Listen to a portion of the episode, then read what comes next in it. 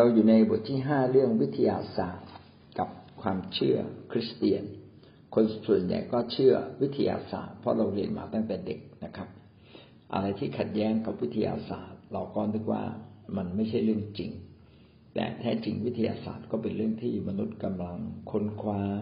ความมีระบบระเบียบของโลกนี้ ว่าความมีระบบระเบียบและเป็นกฎเกณฑ์เหล่านี้ในเรื่องต่างๆ คืออะไร อันนี้คือวิทยาศาสตร์ การมีเหตุมีผล การหากฎเกณฑ์เจอก็เป็นสิ่งที่ดี แต่วิทยาศาสตร์ก็ไม่ได้สามารถที่จะค้นคว้าทุกสิ่งทางด้านจิตใจหรือจิตภาพ เรื่องของชีวิตได้มากเท่ากับพระคัมภีร์ที่ได้เขียนไว้ ในบางเรื่องก็วิทยาศาสตร์ยังอธิบายไม่ได้ หรือการกำเนิดโลกการการกำเนิดมนุษย์ การกำเนิดสิ่งต่างๆ ของทุกสิ่งนั้น วิทยาศาสตร์ก็อาจจะยังคนไม่ถึง อย่างไรก็ตามวิทยาศาสตร์ก็กำหนด มีผลต่อโลกทัศน์คือการมองโลกในชีวิตของเรานะครับ แล้วเราก็พูดถึงว่าคำสอนของคริสเตียนนั้น เอื้ออำนวยต่อการเจริญเติบโตทางด้านวิทยาศาสตร์ เพราะว่าพระเจ้าของเรานั้นเป็นพระเจ้าผู้ทรงสร้างทุกสิ่งและวางทุกสิ่งไว้อย่างมีระบบระเบียบ พระเจ้านั้นทรง สั่งให้มนุษย์ไปครอบครองโลกนี้ ก็ทำให้มนุษย์ต้องค้นคว้าหาสิ่งที่ดีที่สุด เพื่อจะทำให้โลกนี้มาเป็นพระพรการศึกษาจึงเกิดขึ้นนะครับ การเรียนรู้การทำทุกสิ่งเพื่อส่วนรวมจึงเริ่มเกิดขึ้น ขณะเดียวกันบาปที่เข้ามาในโลกก็ทำให้มนุษย์นั้นใช้เหตุผลในทางผิดๆไป นี่ก็เป็นสิ่งที่พระคัมภีร์พยายามอธิบาย แล้วก็ สอดคล้องกับวิทยาศาสตร์ หรือถ้าพูดอีกอย่างหนึ่งให้ชัดก็คือวิทยาศาสตร์ ก็สอดคล้องกับสิ่งที่พระคัมภีร์เขียนไว้ แล้วก็พูดถึงว่าในโลกนี้มีความสับสนนะครับ มีความสับสนอลมานเพราะว่าแม้แต่ในโลกที่ไม่มีความเชื่อแบบคริสเตียน อาจจะเจริญเติบโตทางวิทยาศาสตร์ แต่ก็ไปไม่ถึงแก่นของ หลักการแห่งการเรียนรู้จริง ๆ เพราะว่าอาจจะไปเชื่อไสยศาสตร์ เชื่อสิ่งที่เป็นความเชื่อเดิมของเขา ขณะเดียวกันโลกที่มีพื้นเพ ความคิดแบบคริสเตียน ก็หาใช่ว่าจะเจริญเติบโตไปทางของพระเจ้าฝ่ายเดียว ก็มีทฤษฎีต่างๆ ที่พยายามขึ้นมาอธิบายตรงกันข้ามกับหลักการของพระเจ้าก็มี เช่น ทฤษฎีวิวัฒนาการ แล้วก็เมื่อวานนี้เราก็พูดถึงว่าพระคัมภีร์เนี่ยเป็นแหล่งแห่งการสนับสนุนวิทยาศาสตร์นะครับ เช่นทางด้านดาราศาสตร์ ทางด้านอุตุนิยมวิทยา ทางด้านวัตจักรของน้ำนะครับ แล้วก็ทางด้านการแพทย์ วันนี้เราจะมาพูดถึงเรื่องการแพทย์นะครับ 2.3 อยู่ในหน้า 54 ของท่านนะครับ 2.3 ทางด้านการแพทย์ พระคัมภีร์ได้เกี่ยวกับเกี่ยวกับการแพทย์ไว้อย่างไรก็เป็นการค้นพบที่ยิ่งใหญ่ทางการแพทย์ เมื่อพบว่าชีวิตนั้นขึ้นอยู่กับโลหิต ขึ้นอยู่กับเลือดที่อยู่ในตัวเรา พระคัมภีร์ได้เขียนมานานแล้วนะครับ ว่าโลหิตเลือดคือชีวิตนะครับ ชีวิตก็คือมีชีวิตอยู่ในเลือดนะครับ เลือดเป็นที่ให้ชีวิตทางฝ่ายร่างกายนะครับ พระคัมภีร์ได้เขียนถึงเลือด แต่ว่าวิทยาศาสตร์ก็ได้มาค้นคว้าจนพบว่าเลือดมีส่วนสำคัญอย่างยิ่งต่อร่างกายมนุษย์ เพราะว่าเลือดนั้นจะเป็นตัวกลางในการรับออกซิเจนนะครับ แล้วก็รับอาหารรับน้ำส่งไปยังเซลล์ทั่วร่างกายนะครับ ไปเลี้ยงดูเนื้อเยื่อต่างๆ ของร่างกาย แต่จริงๆ เรื่องของเลือดเนี่ยได้พูดไว้ตั้งแต่สมัยของโมเสสแล้ว สมัยโมเสสก็ประมาณสามพันห้าร้อยปีนะในอดีต ก็ได้เขียนไว้ว่าชีวิตนี่ยอยู่ในเลือด เลวินิติบทที่สิบเจ็ดข้อสิบเอ็ดเลวินิติบทที่สิบเจ็ดข้อสิบเอ็ดได้เขียนไว้นะครับว่า ชีวิตของมนุษย์นั้นอยู่ในเลือด แล้วก็ปรากฏว่าในปี1682มีนายแพทย์ชาวอังกฤษชื่อวิลเลียมฮาเวย์ วิลเลียมฮาเวย์ก็ได้ค้นพบว่ามีเลือดนะครับ ไหลวนเวียนอยู่ในร่างกาย หัวใจเป็นผู้ที่สุบฉีดเลือดนะครับ กลับไปเลี้ยงทั่วร่างกาย แล้วสุดท้ายก็กลับมาที่ปอด แล้วก็ปอดก็ไหลกลับเข้ามาสู่หัวใจนะครับ แต่จริง ๆ แล้วพระคัมภีร์ได้เขียนถึงเรื่องเลือดไว้ตั้งแต่อดีตกาลเช่นในสุภาษิตบทที่สิบสี่ข้อที่สามสิบครับ ก็ได้เขียนเรื่องเกี่ยวกับเรื่องของเลือดไว้ พี่น้องก็ไปอ่านดูนะครับ แสดงว่าพระคัมภีร์ก็ได้พูดถึงกลไกในสภาพร่างกายของเรา ตั้งแต่ต้นก่อนที่มนุษย์จะค้นพบว่าเลือดนั้นมีความสำคัญอย่างไรต่อร่างกายของเรา ขอไข่นะครับ ก็มีอีกหลักฐานหนึ่งนะครับเพิ่งค้นพบในต้นศตวรรษที่สิบเก้าประมาณร้อยปีที่ผ่านมา ว่ามนุษย์ได้เรียนรู้เรื่องเทคนิค เทคนิคทางชีวเคมี ชีวเคมีก็คือเคมีในร่างกายนะครับชชีวเคมีก็คือสารเคมีต่างๆ กลไกทางปฏิกิริยาเคมีในในสิ่งมีชีวิตนะครับ ก็มีการวิเคราะห์พบว่าในเซลล์นั้นมีโปรโตพลาซึมนะครับ โปรโตพลาซึมก็คือสารที่เต็มด้วยอาหารนะครับ แล้วก็มีชีวิต นะครับ เป็นส่วนเล็กๆ อยู่ในเซลล์อีกทีหนึ่งนะครับ จะเรียกว่ามีชีวิตมันมีชีวิตแต่เพราะมันเคลื่อนไหวอยู่ตลอดเวลานะครับ เปลี่ยนแปลงอยู่ตลอดเวลา แล้วก็มีแร่ธาตุต่างๆ อยู่ในโปรโตพลาซึมเหล่านี้นะครับ ตอนนั้นเองเราก็พบว่ามนุษย์นี่ยมีแร่ธาตุเหมือนดินในโลกนี้ทุกประการนะครับ พระคัมภีร์ก็ได้เขียนไว้ตั้งแต่ต้นแล้วว่า มนุษย์นั้นสร้างมาจากผงครีดิน คือถ้าเอาร่างกายเรามาแยกเป็นสารเล็ก ๆ เราจะพบว่าสารต่างๆในร่างกายของเรานั้น ก็ไม่ได้แตกต่างจากแร่ธาตุต่างๆ ที่มีอยู่ในดินเลย ก็แสดงว่าร่างกายเราเนี่ย เป็นแม้มันมีชีวิต แต่มันก็มีรากฐานของแร่ธาตุต่างๆ ตรงกับแร่ธาตุของโลกนะครับ ก็แสดงว่าการที่พระเจ้าบอกว่ามนุษย์ ถูกสร้างจากผงครีดินก็เป็นเรื่องจริงนะว่าร่างกายของเรานั้นประกอบด้วยแร่ธาตุต่างๆนะครับ ที่มาจากสิ่งต่างๆ ในโลกนี้นี่เอง การที่เราถูกสร้างจากผงครีดินก็บันทึกไว้ในปฐมกาลบทที่สองข้อที่เจ็ดบทที่สามข้อสิบเก้าหรือเขียนไว้ในสดุดี บทที่หนึ่งศูนย์สามข้อสิบสามถึงข้อสิบสี่ ทที่หนึ่งศูนย์สามข้อสิบสามถึงข้อสิบสี่ปัญญาจารย์บทที่สิบสองข้อเจ็ดนี่ก็เป็นความรู้ทางการแพทย์ ซึ่งพระคัมภีร์ได้รับรองเราก็เป็นเรื่องน่าแปลกประหลาดว่าพระคัมภีร์เขียนไว้หลายพันปี ก่อนที่มนุษย์จะมีความรู้ซะอีก ว่าร่างกายมนุษย์มีลักษณะอย่างไรนะครับ ประกอบด้วยอะไรบ้างนะเขียนอย่างง่ายๆ แล้วก็มันก็เป็นจริง นักวิทยาศาสตร์ก็ค้นพบว่าร่างกายของมนุษย์นั้น มีลักษณะพิเศษนะครับ เหมือนอย่างที่พระคัมภีร์เขียนไว้เลย ทางด้านภูมิศาสตร์ อันนี้ก็เป็นความน่าตื่นเต้นนะครับ มีสองประเด็นด้วยกัน ประเด็นกอไก่นะครับ เมื่อประมาณหนึ่งร้อยปีที่แล้ว คือศตวรรษที่สิบเก้านะเราเชื่อกันว่าพื้นท้องพื้นพื้นท้องน้ำมหาสมุทรมหาสมุทรนี่เราเห็นเป็นน้ำทะเลราบเรียบใช่ไหมครับ ในสมัยโบราณเขายังเชื่อว่าในพื้นมหาสมุทรนั้นน่าจะเป็นเหมือนกับทะเลสาบนะครับ มันน่าจะราบเรียบ กว่าจะพบว่าแท้จริงในมหาสมุทรนั้นไม่ได้ราบเรียบเสมอไป บางที่ก็เป็นภูเขาก็มีนะครับ บางที่เป็นหลุมลึกก็มีนะครับ แต่พระคัมภีร์ได้เขียนนะครับ ในฉบับของพระธรรมโยนานะครับ ตอนที่โยนา ลงไปในท้องมหาสมุทรนะครับ ถึงสิ่งเหล่านี้มาก่อนแล้ว ในโยนาบทที่สองข้อหกนะครับ หลายคนนึกว่าโยนาอยู่ในท้องปลาไม่ได้ แต่หลักฐานที่พบก็คือ คนบางคนนั้นเคยอยู่ในท้องปลาแล้วยังมีชีวิตอยู่ได้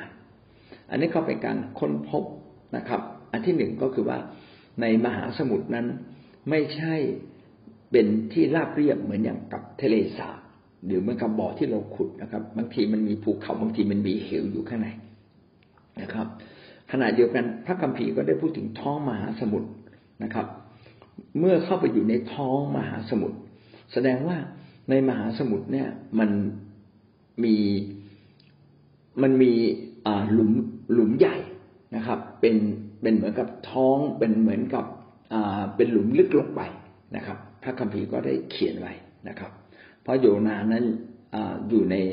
แล้วก็มีอีกอันหนึ่งก็คือ พูดถึงว่าโยนานั้นอยู่ในท้องปลา เหมือนอยู่ในท้องมหาสมุทรนะครับ เรามนุษย์ก็ไม่แน่ใจว่า เอ๊แล้วมนุษย์อย่างเราจะเข้าไปอยู่ในท้องปลาแล้วไม่ตายเป็นไปได้หรือ ต่อมาก็มีการพบพบหลักฐานว่ามนุษย์เนี่ยสามารถเข้าไปอยู่ในท้องปลาได้ แล้วก็ยังมีชีวิตอยู่นะครับ และนี่ก็เป็นเรื่องอัศจรรย์นะครับ ทุกวันนี้เนี่ยเราจะเห็นว่าในมหาสมุทรหรือเรียกว่าท้องมหาสมุทรนั้น ไม่ใช่ที่ราบเรียบนะครับ มีทั้งภูเขาบางที่มีภูเขาไฟนะครับ แล้วก็มีหลุมลึกนะเช่น หลุมลึกมินดาเนาอยู่แถวฟิลิปปินส์ลึกที่สุดในโลกเลยนะครับเหมือนกับหุบเหวอยู่ในท้องน้ำอีกทีหนึ่งแล้วก็บางที่ก็มืดมิดจนแสงสว่างเนี่ยส่องมาไม่ถึงนะครับ ขอไข่นะครับ ก็ได้พูดถึงกระแสน้ำอุ่น และกระแสน้ำเย็น กระแสน้ำอุ่นและกระแสน้ำเย็น พี่น้องทราบไหมว่าน้ำทะเลเนี่ยภายเบื้องเบื้องบนเนี่ยเหมือนกับมีกระแสน้ำพัดไปพัดมาแต่ใต้กระแสน้ำใต้น้ำทะเลเนี่ยมันยังมีกระแสน้ำที่หมุนเวียน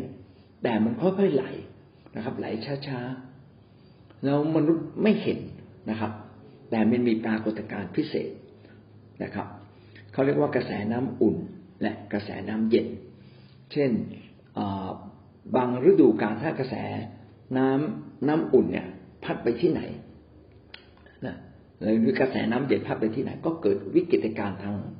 ทางภูมิทางทางภูมิภูมิอากาศขึ้นมาได้ เช่น อาจจะเกิดเป็น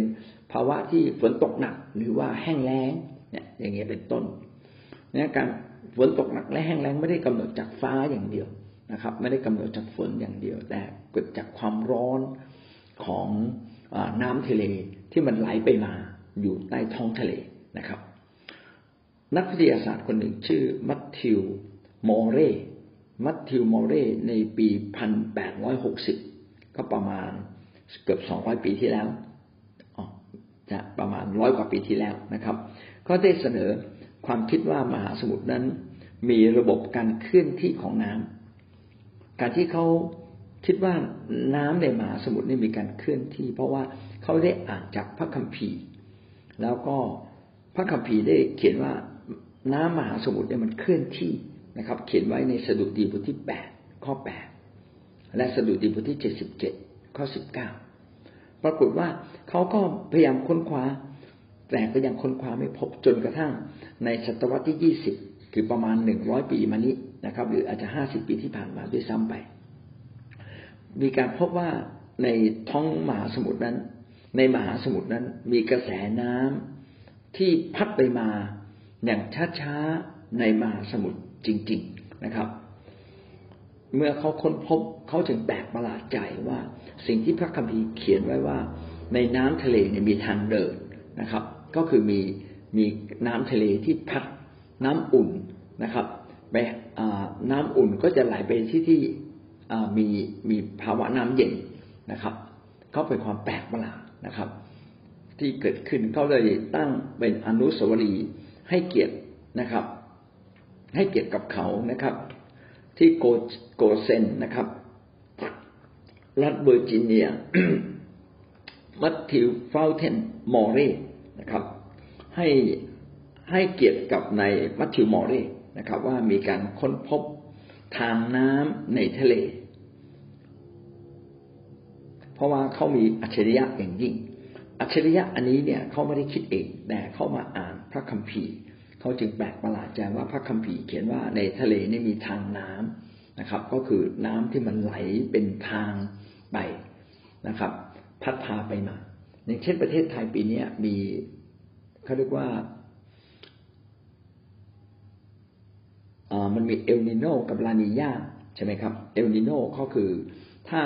กระแสน้ำเข้าใจว่ากระแสน้ำอุ่น ถ้าพัดมานะครับ ก็จะเกิดภาวะฤดูกาลอย่างหนึ่ง กระแสน้ำเย็นพัดมาใกล้ประเทศไทยก็จะเกิดฤดูกาลที่แห้งแล้ง หรืออีกประเภทหนึ่งก็จะเป็นการฝนตกหนักอย่างนี้เป็นต้นนะครับ สิ่งเหล่านี้ก็ได้รับการดลใจจากพระคัมภีร์ของพระเจ้า แสดงว่าพระคัมภีร์ของพระเจ้านั้นมีความลึกซึ้ง มีความอัศจรรย์อย่างยิ่งนี่ก็ผ่านไปสองเรื่องนะครับ เรื่องของการแพทย์และเรื่องของภูมิศาสตร์ ต่อมาเราดูในเรื่องทางชีววิทยา เกี่ยวกับเรื่องของการของชีวิตต่างๆ เป็นอย่างไรบ้าง ปรากฏว่ามีคนค้นพบนะครับ เรื่องของอวัยวะอันหนึ่ง ในการรับรับกลิ่นของงูนะครับ และอันนี้เขาเลยตั้งชื่อ ตามนักวิทยาศาสตร์คนนั้น นักวิทยาศาสตร์คนนั้นชื่อว่าเจคอบสัน เจคอบสันเนี่ยเขาได้อ่านพระคัมภีร์นะครับ บอกว่างูเนี่ยได้รับกลิ่นนะครับ ได้รับกลิ่นผ่านลิ้นเขาก็เลยแปลกประหลาดใจก็มาค้นคว้า ปรากฏว่าเขาค้นพบจริง ๆนะครับว่างูเนี่ยแม้ไม่มีจมูกชัดๆนะครับ แต่งูทำไมสามารถรับรู้กลิ่นได้อย่างดีนะครับ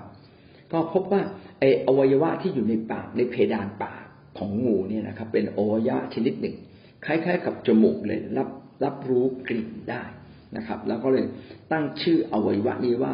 เจคอบสันส์ออกแกนอวัยวะของเจคอบสันนะครับเขาพบว่างูเนี่ยที่มันแลบลิ้นออกมา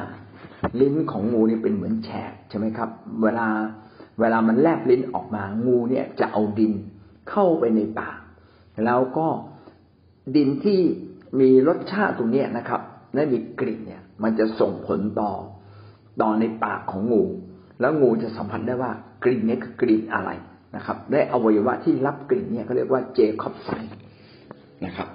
อวัยวะชื่ออวัยวะชื่อเจคอบสันนะครับ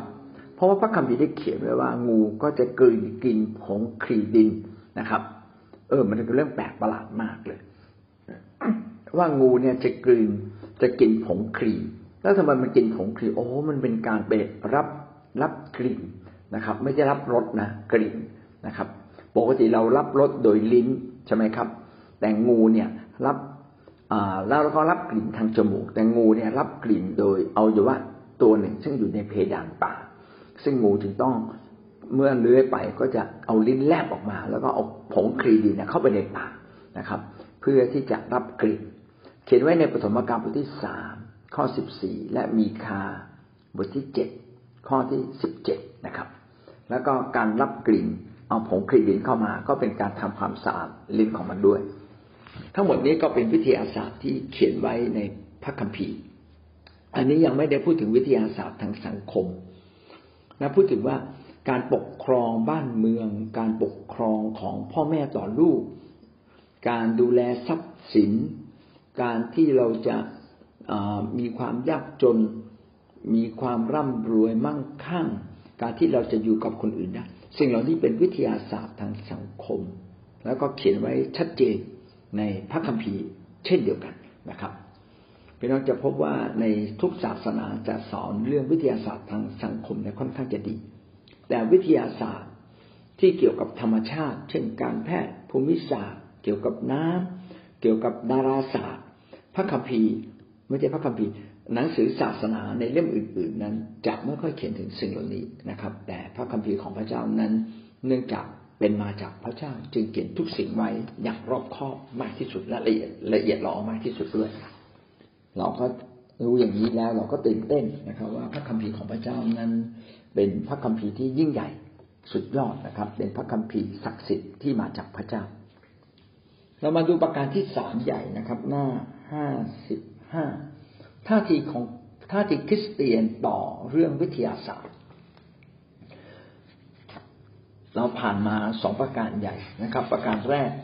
ก็คือเรื่องของ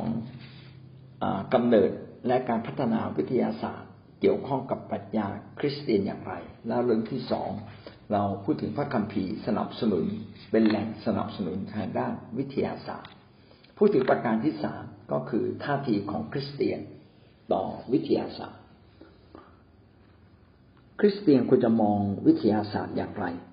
นะครับ เราจะมองว่าวิทยาศาสตร์ใหญ่กว่าพระเจ้า หรือพระเจ้าใหญ่กว่าวิทยาศาสตร์ เอ๊เราควรจะมองอย่างไรบ้าง เรามาดูด้วยกันนะครับสามจุดหนึ่งสำหรับคริสเตียนเราไม่ควรคาดหวังว่า วิทยาศาสตร์นั้นจะต้องสอดคล้องกับ พระคัมภีร์เสมอไปนะครับ และโดยไม่มีความขัดแย้งกันเลย วิทยาศาสตร์น่าอาจบางครั้งก็อาจจะขัดแย้งกับพระคัมภีร์นะครับ เพราะว่าพระคัมภีร์นี่เป็นความจริงแท้อันสมบูรณ์ แต่วิทยาศาสตร์นั้น เป็นศาสตร์ที่พยายามจะค้นคว้าความจริงของพระเจ้า เราจะพบว่าวิทยาศาสตร์บางครั้งก็มีการเปลี่ยนทฤษฎีอยู่เรื่อยๆนะครับ วิทยาศาสตร์ยังไม่นิ่งนะครับ วันนี้คิดว่าค้นพบแล้วนะครับ แต่เมื่อมีการศึกษาเพิ่มขึ้นมากขึ้นมากขึ้น ก็จะพบว่าไอ้หลักฐานทางวิทยาศาสตร์ หรือทฤษฎีทางวิทยาศาสตร์ก็มีการเปลี่ยนแปลงไปนะครับ เพราะว่าวิทยาศาสตร์ยังไม่ถึงจุดสุดยอด แห่งความจริงของพระเจ้า เพียงแค่เวลานั้นมีหลักฐานอะไรบ้าง ที่จะพอสรุปได้ว่ากฎเกณฑ์ของพระเจ้าคืออะไร พี่น้องจึงพบว่าหลายครั้งจึงมีทฤษฎีที่ละเอียดละออมากขึ้นเรื่อยๆ เช่นในยุคก่อนไอน์สไตน์นะครับ เราก็เชื่อว่าแสงเนี่ยเดินทางเป็นเส้นตรงนะครับ แต่ในยุคของไอน์สไตน์เขาบอกไม่ แสงเนี่ยไม่ได้เดินทางเป็นเส้นตรงเส้นเป็นเส้นตรง มันเป็นเส้นโค้งนะครับ เพราะว่ามันโค้งนิดเดียวนะครับ แต่ระยะยาวเนี่ยมันโค้ง แต่ระยะใกล้นะดูเหมือนเป็นเส้นตรงนะครับ ทุกวันนี้เราก็ใช้แสงเนี่ยในการวัดสิ่งต่างๆว่าถ้าเราจะเล็งอะไร เราก็ดูจากแสงใช่ไหมครับว่า แสงนั้นไปทางไหน เงาไปทางไหน เงาไปทางไหน มันก็เป็นเส้นตรงอยู่ตรงนั้น แต่ในทางดาราศาสตร์ ซึ่งมันยาวมากเลย ระยะทางนั้นมันยาวกว่าโลก เป็นล้านล้านไมล์อะเป็นล้านล้านกิโล นะในระยะยาวนั้นแสงไม่ได้เดินทางเป็นเส้นตรงเราจะเห็นว่ากฎเกณฑ์ต่างๆ ที่นักวิทยาศาสตร์ค้นพบนั้น มันยังไม่นิ่งนะครับ มันมีความละเอียดละออเพิ่มขึ้น คือพยายามไปเข้าหาความจริงของพระเจ้าที่เพิ่มขึ้นนะครับ ทีละเล็กทีละน้อย ดังนั้นเราจะคาดหวังว่าวิทยาศาสตร์ต้องสอดคล้องกับพระคัมภีร์ทุกจุด โดยมีความขัดแย้งเลยนั้น อันนี้ก็ยังไม่ถูกเลยทีเดียว อีกตัวอย่างหนึ่งนะครับ ในสมัยก่อนนะครับ เมื่อประมาณสักก่อนสักหนึ่งร้อยปีที่ผ่านมา เราเข้าใจว่าร่างกายเนี่ยมีต่อมนะครับ ต่อมฮอร์โมนต่างๆ เช่นต่อมพิจูอิตรีต่อมไทรอยนะครับ แล้วก็อาจจะยังมีต่อมอื่น ๆ ต่อมเล็ก ๆ ในร่างกาย แล้วเขาก็บอกว่าร่างกายนี้มีการวิพัฒนาการพัฒนาการอยู่ตลอดเวลา ต่อมเหล่านี้ไม่จับ นักวิทยาศาสตร์ในยุคนั้น ยังไม่รู้ว่าต่อมเหล่านี้ มันหลั่งสารอะไรออกมา มันหลั่งฮอร์โมนอะไรออกมา แล้วฮอร์โมนเหล่านั้นมีผลต่อร่างกายเราอย่างไร เขาก็เข้าใจว่า ในอนาคต ในอนาคตมนุษย์นั้นนะครับ ก็จะขจัดคือจะมีการเปลี่ยนแปลงนะครับ ต่อมเหล่านี้ก็จะเป็นเนื่องจากมันไม่มีหน้าที่อะไรนะครับ วันหนึ่งมันก็จะ ถูกพัฒนาจนไม่หลงเหลืออะไรในร่างกายมนุษย์เลยคือไอ้ต่อมเหล่านี้เป็นเป็นต่อมเล็ก ๆ ซึ่งอาจจะไม่มีประโยชน์ในที่สุดร่างกายถ้าไม่ใช้มันก็จะหายไป ตามทฤษฎีวิวัฒนาการ ที่บอกว่าอะไรก็ตามที่ร่างกายไม่ใช้มันก็จะเปลี่ยนไปนะครับ แต่หลังจากที่มนุษย์เนี่ยได้เรียนรู้ทางวิทยาศาสตร์เพิ่มขึ้นกับพบว่าต่อมเหล่านี้แม้มันเล็ก ๆ แต่มันมีผลต่อร่างกายมหาศาลเลย เช่น ต่อมไทรอยด์ ถ้าไม่มีฮอร์โมนออกมาเยอะ พี่น้องก็จะเป็นคนที่ผอมนะครับ ตัวก็จะอุ่นร้อน แต่บางคนที่ไทรอยเนี่ย ผลิตฮอร์โมนออกมาน้อย ท่านก็จะมีแนวโน้มที่จะอ้วน แล้วก็เป็นคนที่หนาวเย็นง่ายอย่างเงี้ยแค่แค่ต่อมไทรอยต่อมเดียวนะก็มีผลต่อร่างกายขนาดนี้เลย แสดงว่าในตะก่อนเมื่อประมาณห้าสิบปีหรือร้อยปีที่ผ่านมา มนุษย์ยังไม่รู้จริง แต่หลังจากนั้นมนุษย์มีการค้นพบมากขึ้นมากขึ้นนะครับ มีรายละเอียดของสารเคมีต่างๆ แล้วก็มาทดสอบทดลองก็จึงรู้นะครับ จะเห็นว่าวิทยาศาสตร์ จึงไม่ใช่ความจริงอันสมบูรณ์แท้ทุกประการ วิทยาศาสตร์เป็นความจริงที่มนุษย์ค้นพบ และความจริงที่มนุษย์ค้นพบนั้นเป็นส่วนหนึ่ง ในความจริงทั้งหมดของพระเจ้านั่นเองนะครับ สรุปก็คือวิทยาศาสตร์เป็นสิ่งที่ดีนะครับ พยายามค้นหาความจริง เพื่อจะเข้าใจในความจริงที่พระเจ้าซ่อนไว้อย่างอย่างเป็นเครื่องมือที่ดีที่สุดในการไปค้นคว้าความจริงของพระเจ้า ดังนั้นวิทยาศาสตร์ไม่จำเป็นต้องสอดคล้องกับพระคัมภีร์ทุกเรื่อง บางทีถ้าอย่างคนไม่พบความจริงของพระเจ้า อย่างลึกซึ้งก็อาจจะขัดแย้งกับพระคัมภีร์ก็ได้ นะครับ เพราะว่าพระคัมภีร์นั้นมาจากพระเจ้าผู้ทรงสร้างพระองค์รู้ตั้งแต่อดีตการตั้งแต่ต้นนะจนถึงปัจจุบันและอนาคต ดังนั้นพระคัมภีร์จึงเป็นความจริง แท้อันสมบูรณ์เป็นสัจธรรม แต่วิทยาศาสตร์นั้นกำลังคืบคลานเข้าไปหาสู่ เข้าไปหาสัจธรรม และสิ่งที่วิทยาศาสตร์ค้นพบ บางเรื่องก็พิสูจน์ว่าพระคัมภีร์เป็นเรื่องจริง แต่บางเรื่องที่ขัดแย้งกับพระคัมภีร์นะครับ ก็ต้องรอคอยเวลาว่าวันหนึ่งนักวิทยาศาสตร์เหล่านั้นจะค้นพบสิ่งที่ลึกซึ้งและเข้าใจในสิ่งที่พระเจ้าทรงสร้างมากยิ่งขึ้น นั่นคือข้อ 3.1 นะครับ อย่าได้คาดหวังว่าวิทยาศาสตร์จะไม่ขัดแย้งกับพระคัมภีร์นะครับ ข้อ 3.2 อย่าอย่าเข้าใจว่านักวิทยาศาสตร์ไม่มีคติในการทำวิจัยค้นคว้า ก็มีการศึกษาเรื่องนี้คือจริง ๆ นักวิทยาศาสตร์เนี่ยเขาก็จะก่อนจะค้นคว้าอะไรเขาก็จะมีสมมติฐานขึ้นมาในใจก่อน น่าจะเป็นอย่างนี้ แล้วก็จึงลงมือค้นคว้าเช่น กลับมาที่ต่อมไทรอยนักวิทยาศาสตร์ ต้องมีสมมติฐานก่อนว่าฮอร์โมน สารที่หลั่งออกมาจากต่อมไทรอยนี้ น่าจะมีผลต่อร่างกายนะครับเขาจึงมาค้นคว้านะครับ เขาจึงมาค้นคว้าว่า เอ๊ะทำไมต่อมไทรอยโต แล้วก็คนเนี่ยกับผอม เออมันคืออะไรนะครับ เอ๊ะทำไมทำไมต่อมไทรอยมันต้องโต มันเพราะอะไรมันจึงโต แล้วก็ทำไมต่อมไทรอยมันโตปั๊บคนเนี่ยจะผอม ผมจะบางนะครับเขาก็แปลกประหลาดใจ คือก่อนที่นักวิทยาศาสตร์จะค้นคว้าอะไรเนี่ยเขาต้องมีสมมติฐานก่อน นะมีความเข้าใจในบางอย่างว่า มันน่าจะเป็นอย่างนั้นอย่างนี้นะครับแล้วเขาจึงไปค้นคว้าส่วนใหญ่ก็จะเป็นอย่างนั้น ทีนี้นักวิทยาศาสตร์ก็ไม่ใช่ว่าทุกคนเนี่ย ที่ตั้งสมมติฐานเนี่ย เป็นการตั้งสมมติฐานอย่างอย่างด้วยความจริงใจ บางคนก็อาจจะตั้งขึ้นมาด้วยความไม่จริงใจนะครับ เพราะว่ามีความโน้มเอียงที่จะเป็นไปตามความเชื่อของเขาอยู่แล้ว เรื่องนี้ก็มีนัก วิทยาศาสตร์ก็ได้เขียนบทความไว้นะครับ นักวิทยาศาสตร์คนนี้ชื่อโรเบิร์ตเวนเดอร์เวนเนนก็ได้เขียนบทความเรื่องอการ การค้นคว้าทางวิทยาศาสตร์นั้น ปราศจากความปกติใช่หรือไม่นะครับ ถ้าผมแปลให้เรียบร้อยแล้วนะครับ การค้นคว้าทางวิทยาศาสตร์นั้น เป็น ปราศจากความอคติใช่หรือไม่ แล้วก็เขียนไว้ในหนังสือเจอเน่าของอเมริกันนะครับก็เขียนไว้เลยนะครับ เล่มที่ยี่สิบเจ็ดนะครับ ฉบับที่เล่มที่ยี่สิบเจ็ดนะครับ เบอร์สามนะครับเขาสรุปมาแบบนี้นะครับ ว่างานวิจัยทางวิทยาศาสตร์ หลีกหนีไม่พ้นที่จะมีความคิดทางศาสนาเข้ามาเกี่ยวข้อง นั่นคือ ต้องมีความคิดทางศาสนาเข้ามาชี้นำในรูปแบบใดรูปแบบหนึ่ง เราจึงไม่ควรนะครับ เข้าใจว่าวิทยาศาสตร์นั้นเป็นความใสบริสุทธิ์ แท้จริงแล้ว คนที่ค้นคว้านั้นก็ถูกดลใจจากแนวคิดทางศาสนา เช่นคนที่เชื่อพระเจ้าก็มีความโน้มเอียงที่จะวิจัยเพื่อพิสูจน์ว่าพระเจ้าเป็นเรื่องจริง หรือสิ่งที่เขียนไว้ในพระคัมภีร์เป็นเรื่องจริง ส่วนคนที่ไม่เชื่อ ก็มีความโน้มเอียง